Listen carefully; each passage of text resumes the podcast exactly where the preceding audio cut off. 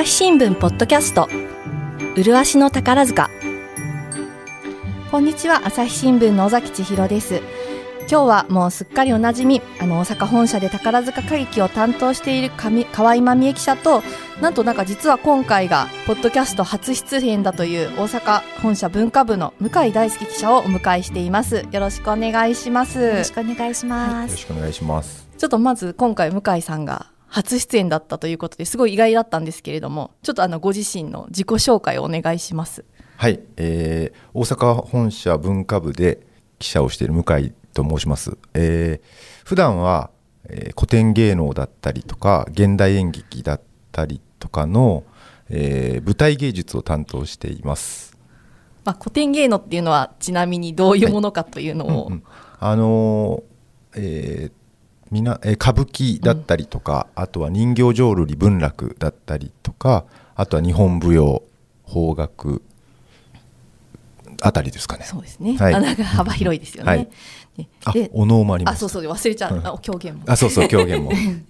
で、ちょっと今回じゃあなぜその向井記者に来ていただいたかというとですね、えっ、ー、と今日の麗しの宝塚のテーマは7月に雪組で上映される真珠恋の大和路を取り上げたいなと思っています。で、これまた宝塚の名作なんですけども、冠に真珠とついてますよね。で、その古典芸能で真珠ものをすごいたくさん見てきたという、ちょっと向井記者にもいろいろ一緒に伺っていきたいなと思っています。はい。はい、なんか真珠もの一加減あると。そうなんですよ。真珠ものっていう一つ大きなジャンルがあって、まあ、よく知られてるのは曽根崎真珠とか、うんうん、あと真珠天の網島とか、うんうんうん、まあ、そういう、まあえーまあ、あの江戸時代の人たちの引きこもごもを描いていて、うん、まあ、当時は身分制度が確立されていたんでその身分が異なるような人たちが、まあ、恋を成就するには来世じゃないと無理だみたいなところがあってでまあ真珠に行くっていう話が結構あります。そ滅びの美学ではないですけど、まあ、そういう人々のあの破滅とか、まあ、恋とかそういうのが生き生きと描かれてる、そうですね。身を滅ぼしていくっていう感じですよね。そうなんですよね。ね。じゃあそのまずその今回その宝塚における真珠コインの大和路っていうのはどういったお話なのかってちょっと河合さんに伺いたいなと思うんですけどこれは宝塚の日本物の中でも名作中の名作でまた見たいとね再演を望む人が多い、まあ、演じる側はね難しいというところでしょうけどもまた今回ね、これが再演されるの嬉しいなと思っている、私も一人ですけども、うん、まあ、ですから今の真珠物の江戸時代ですね。亀屋中兵衛、これ、飛脚問屋のね、亀屋中兵衛、中兵衛さん。これはあの、養子に来た人なんですね。その彼が、馴染みの遊女、梅川ですね。馴染みになった遊女を見受けしたいというところで、大事な預かり金に手をつけてしまう。300両の封印を切ってしまってさあ、ね、ここで罪を背負ってこの2人はっていうそういうお話ですね。うんうん、はい、これその下敷きになってるのはいわゆるそのメイドの飛脚というお話なんですよね。はい、そうです、これはあの江戸時代のうん1711年だったかな、に近松門左衛門が、まあ、作った作品なんですけどもともとその当時に公金の横領事件っていうのが実際にあってそれを下敷きにしてまあ書いてます。で実際の話メイドの飛脚だと、あのまあ公金を横領するとなると、もう打ち首になると、でもそこまでして恋を成就したいっていうことで、まあ、やっちゃうんですけどその後逃げていって、うんうん、でまあ最後は捕まるって話なんですよ、だからそこで心中では実はまあない。ない。実はないんですね、だからそこがまた面白いなと思って、そこを心中にアレンジしていくっていうのは、まあ普段見てる身からするとお面白いなっていうふうに。なるほど。まあ、宝塚はやはりそこをね、まあ、恋愛、まあ、重視といいますか、うん、そこでまあ男女のまあ心中というところに落とし込んで行ったわけですよね。これ宝塚での初演が1979年ということではい、でその時やられた中兵衛がその瀬戸内美也さん、はい。そこその後もね私これちょっと今回調べたりちょっとびっくりしたんですけども再演を重ねるんですけど OG さんに卒業されてからも再演をされてるっていうことなんです。よね。瀬戸内美也さんにその後この真珠について、うんうん。恋の大和路についてお話を伺ったんですが私5回主演しているのよとおっしゃっていて宝塚時代にその79年と82年うんうん。その中でも再演をされているんですね。で対談されてからも OG さんとして3回うん。されてるんですね。そのたんびに中兵衛をされてるんです。うん。もうだから本当中兵衛役者私の中で瀬戸内美也さんというともう当たり役の中兵衛がまず浮かんできますね。だからそのね OG さんになってからもその同じ役何度もってなかなかね珍しい、よそうですっぽどよね当たり役っていうことだとは思うんですけれども、うんうん。でその時のその瀬戸内さんがやっぱりその品種ものっていうことで宝塚で初めやられた時はやっぱりご自身もびっくりされたみたいな。そうなんですよ。うん。瀬戸内美也さんのこれ星組のトップさんですけども、うん。その前が大鳥蘭さんでした、うん。星組のトップさん。うん。で彼女の中でもあの大スターつれちゃんの後をまあ引き継ぐという、まあ、大変、まあ、プレッシャーと緊張の中でこの大劇場のお披露目公演の前がこの真珠公演の大和路だったんですって、でバウホールでうん。されているんですけども、えいきなりこれかいなと、うん。だってかっこいい男役じゃないやんと、うん。私こんなんで恥かくわと。でうん、これは菅沼淳さんうん、脚本、演出をその当時されてるんですけども、菅沼さんに、先生それは、でも菅沼さん先生が、任しときやと言ってうん、この名作になっていくわけですね。うん。ですから、まあ本当にこんなあの、落ちていく役というかうん、おいきなりっていうので、彼女の中ではすごい抵抗感はあった。りながらも、もうどうしようどうしようって迷いながら、その危うい感じで演じたその中兵衛が大評判になるんですね。ねで、彼女の大代表作になっていくという、この面白いなんか人生のあやといいますか、作品の、まあ、あやといいますかね、の感じますね。やっぱりね宝塚で言ったらキラキラのそうまあ、王子様みたいなものが多かったりとかねかっこいい役やったりとかいうところでその真珠ものってやっぱりねこうその今回の中兵衛もそうですけども、まあ、悪いことをしいわゆる悪いことをしちゃってそこから本当情けなくもなんかこう転がり落ちていくみたいなところで本当トップスターさんがやる役としてはだいぶ驚きそだからその瀬戸内さんがおっしゃるように本当多分ね当時驚いたしびっくりだし多分びっくりなんでやっていうねそうですよね。うん演じる側も、で、うん見る側も。ところが見たら、うんそこがガンとこう、皆さんの胸に響いたんですよね。うんうんだからね徐々にその客席もなんかお客さんが入って評判になってって言ってここまでね。ね。でその後もねだから瀬戸内さんが何度もやられてますけどそれ以外のトップスターさんも剣さんみゆきさんだったりとか、ずっと何度もねそうですね。その後、剣みゆきさん、うんで、雪組の潮風光さん、うんそして100周年の時に総和穂さんが中米をされて、うんうん。そして今回ですね、うん。今年の再演となりますよね。だからねやっぱり宝塚の100周年っていうすごいが劇団にとっても締めの年にこの演目をやるってことは、宝塚的にもやっぱりこう大事にしてる演目だし、ね。見てほしい代表作日本物の代表作っていうふうに考えられてるんだなと改めてねなんか思いましたけどね。うんそうですね。うん。で今回あちょっと前にちょっとあれですよ、向井さんはその宝塚100周年の時に再演された宋和穂さんと真中あゆさんの公演をビデオで見ていて 見ていただいどたということで、それを聞かないと。いやー本当にねびっくりしました。あのーえー2014年の3月のやつですかね、ドラマシティでやられたうんやつを拝見したんですけどもまずそのさっき河合さんがおっしゃってたみたいにそのまもともと文楽とか歌舞伎とかでやるそういう男の今回でいうと中兵衛とかうんうんうん。真珠物っていうのは、基本まあ情けないんですよ。で本当にこう客席で見てても、もう立ち上がってもうちょっともうちょっとしっかりしろってこう あの叫びたくなるぐらいまあ情けないっていうかうんそう。なんのにそのトップスターがそれをどう演じるのかなっていうのがまずすごい興味があってでまあ拝見したら確かにかっこいいうん差は残ってるのにその浅はかなところあの300両を封印ってあのまあ札束で言ったらあの白い帯みたいなのあるじゃないですか、あれをもう切っちゃうその小判をぐるぐる巻きに白いあの紙で巻いてるんですけど、300両っていうと多分当時では数,、うん、数千万なんですよ。ああすごい結構な、そうそうそうそうそう。それでそうなんだ。それをそのなんかその時に出てくる八兵衛っていう、うん八兵衛じゃない。八右衛門。八衛門。中兵衛と中兵衛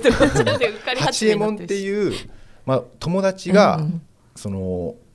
中兵衛がもう恋に浮かされちゃってるから、でおもんぱかってあいつはもうやめといた方がいいっていうふうに、その廓に行って、梅川に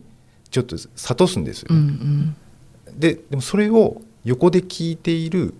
あの中兵衛が逆上したしちゃって、その300両っていうのはもともとあの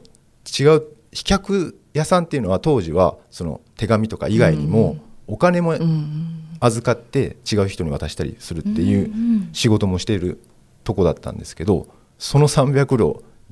どっか違う屋敷に届けないといけない300両をいきなり「俺は金持ってんだ」みたいなこと言って なんか見せびらかしてでなんかそのでみんなも「それ大丈夫?」みたいになってくるんですよ。言ってもそんな飛脚屋さんがそんなお金持ってないよねみたいな、みんないぶかしがるんだけどそうそう。もともとでもその中兵衛は奈良の、まあ、田舎のその大百姓みたいなところからその持参金持って養子に入ってて、だからまあそ結構持ってんですよみたいなことを言い出すんですよ。そうそう。そうでしょそうですそうです。そう。でそこでなんかその梅川も「はあそうなんだ」と思ってすごいもう浮かれて「はあやっと一緒になれる」と。まあ、っていうような感じに梅川を思わせるぐらいの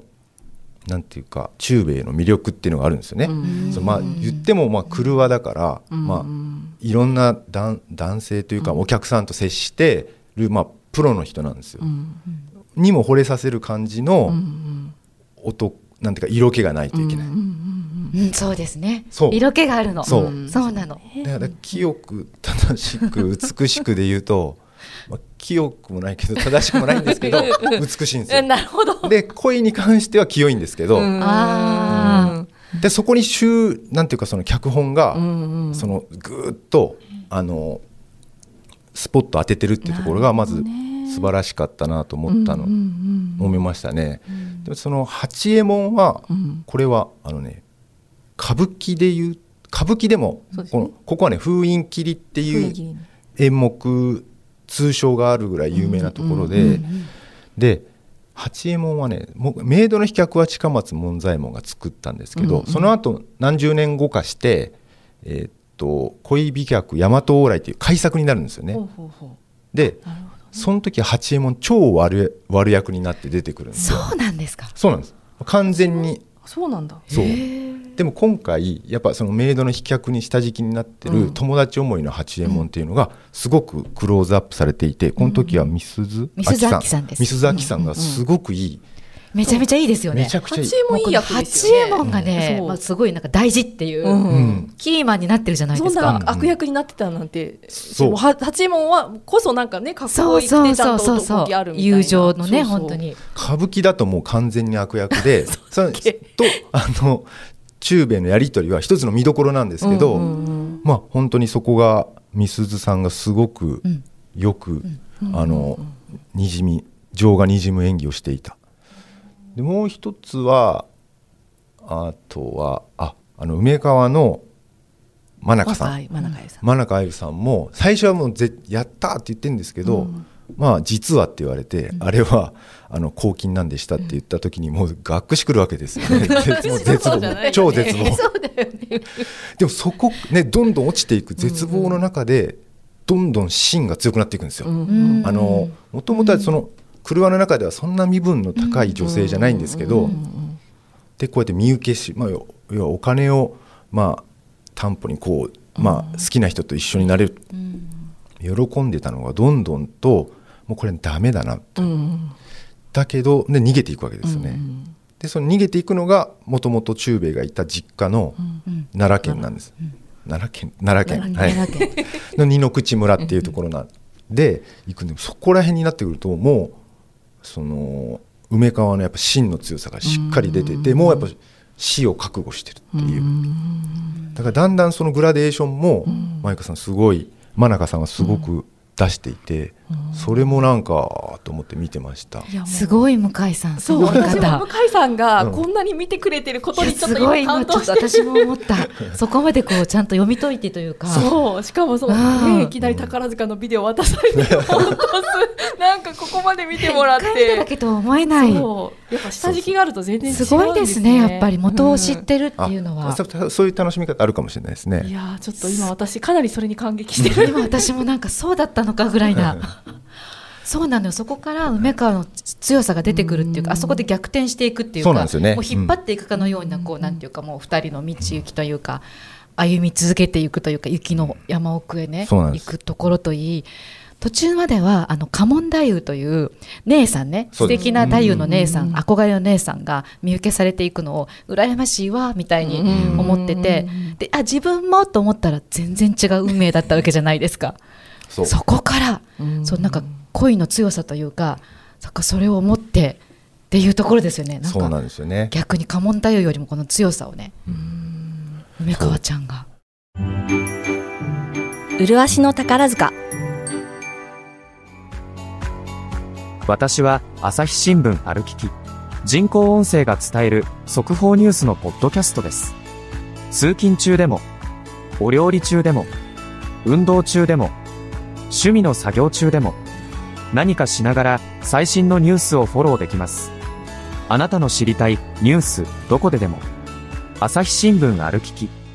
たった数分で今日のニュースをまとめ聞き。で2人でこう二の口村まで行って、これ二の口村っていうのは歌舞伎でも文楽でも名作の一一場面として、まあ、あのよく上演されます。でそこで出されるものはなんていうか親子の基本親子の情なんですよ。その逃げていって、でそのお父さんの孫右衛門っていう、もうもうおじいちゃんですよ。おじいちゃんが、まあ、2人が逃げてきたのを分かっていながら、まあでももう探索っていうかもう捜査の目は当然来てるので、なんか直接会ったりするとうん。いろいろ問題があるからっていうことで、会ってない体で、まあ、逃がしていくっていう、その親子の情を、まあ、出さないといけないんですけどその孫右衛門を演じてられた、ん。えー、と名名取さん。名取さんがまたね。そう。ん。その名取さんがまたいい演技をしてて、その本当にここ一番難しいと思うんですよ多分、うんおおじいさんだから、うんうんうんわわかんないですけど宝塚で、そうですおじい難しい戦火のね、うん。もうベテランさんが。ベテラン中のベテランがもうそれできる人多分限られてると思う。そうですよね、そこはどうすんのかなと思ってたけど、やっぱちゃんと情が出てて、ああやっぱその宝塚って層が厚いんだなって。そうなんですよ。めっちゃ思いましたね。戦火のベテランがね控えてますからねあーああい。うとこで。ここぞという時にはそのねうん。あの普段ある組じゃなくてちゃんと戦火っていうそういう。あこうベテランスペシャリストたちが揃った組からあの、ちゃんと出演して支えますんで。あそこですごいなんていうか一つ情を作って場面を作ってから最後、ね、メイドの飛脚は実は雨なん雨な雪が降るんですけどあれはかその改作の方で、うんうんこ恋人客大和往来の方なんですけど、メイドの飛脚は本当は雨なんですけどやっぱそこは雪にして,、で雪景色の中2人で歩い逃避行していくっていう美しさを八右衛門の歌とともにそうです。ってやつですよね。そうです、あれもなんか、あこういう風にすれば。やっぱ歌がすごい説得力ありますよね。うん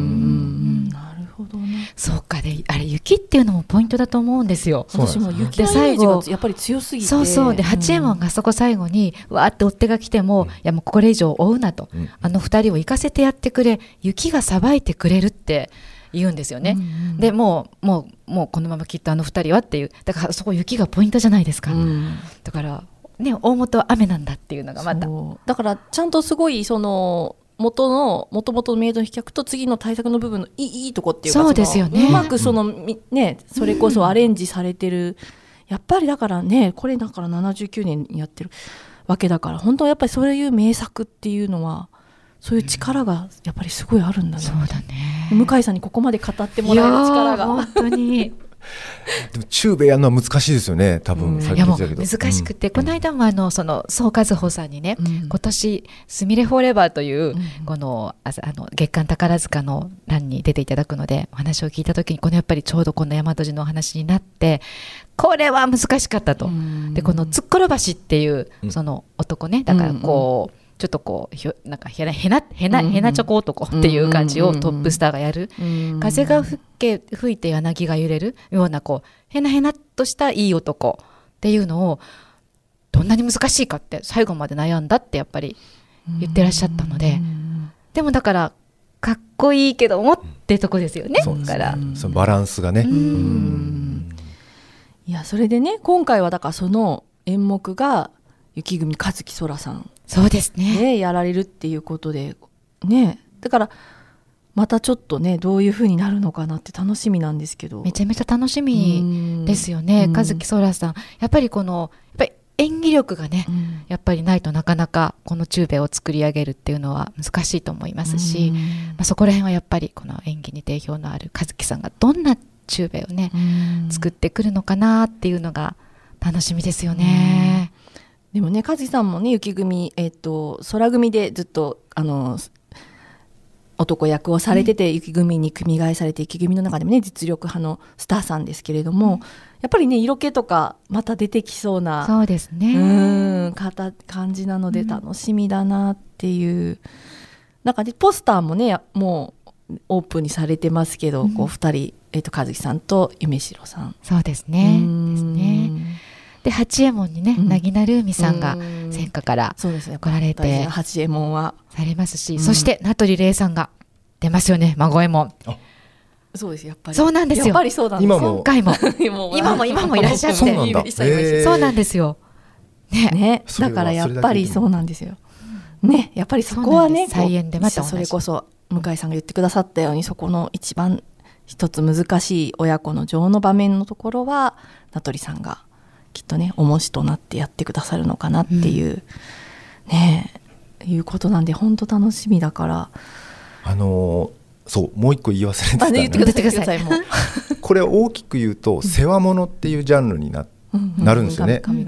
はい、あの文楽とか歌舞伎だと世話と時代物っていうのがあって、うんうん。時代物はまあそういう秀吉とか、うんうん。そういういろんな時代的な人が出てくるやつなんですけど世話物っていうのは江戸時代の庶民の人たちの引きこもごもをまあ滑車していくっていう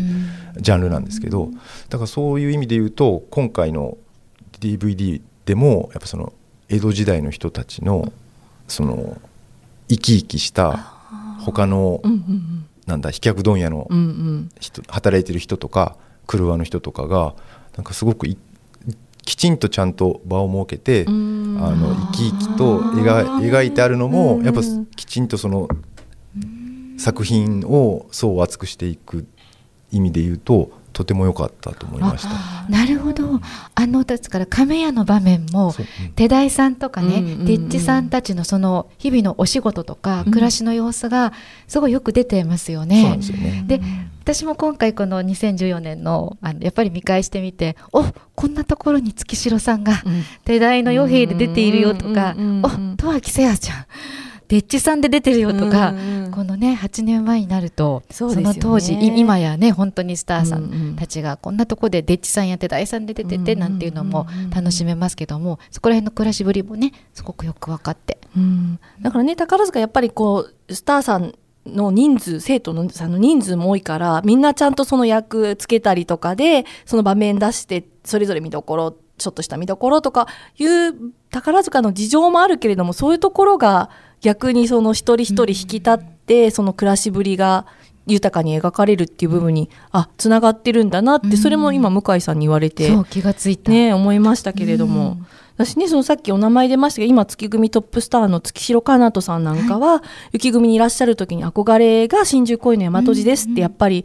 インタビューに答えてらっしゃったりとかして宝塚のなんかスターさんだったりとかにしても皆さんこう結構好きな演目で上がることが多い作品なんですよね。ねえ。うん。真珠ものっていうのもなかなかね、うん。いろんな形ありますけど今回、まあ、一つ本当日本物の傑作がこの作品だと思うので、うんうんまたねちょっとどうなったの、どうなるのかちょっと向井さんにちょっと見ていただきたいわ。見てほしい。あと、この作品あれですよね。音楽っていうか、ロックミュージカルっていう、ねそのロック調って音楽の部分もね、うんうん面白いですよね。だから本当その79年の時にその菅沼先生がこれで任しときって自信を持って言ったって言い張るのもすごいなって思うんですけど、ロックミュージカルにしねねつけてるわけだから。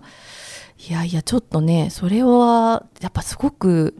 んね、いい出会いっていうか、いろんな巡り合いで作品ができていくときに、このタイミングでこのスターさんがいてこの先生がいてこの作品っていうのがこれもねまたすごくうまく噛み合ったものなんだなっていう、やっぱりそういうものがねのちょうどね去年お話した川霧の橋だったりとかもうん。そうですけども、がやっぱ名作になって何年経っても上演されていくっていうことなのかなっていうのをしみじみなんか感じますし。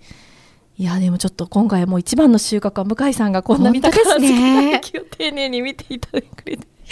あよかった、うん。このお話。そう。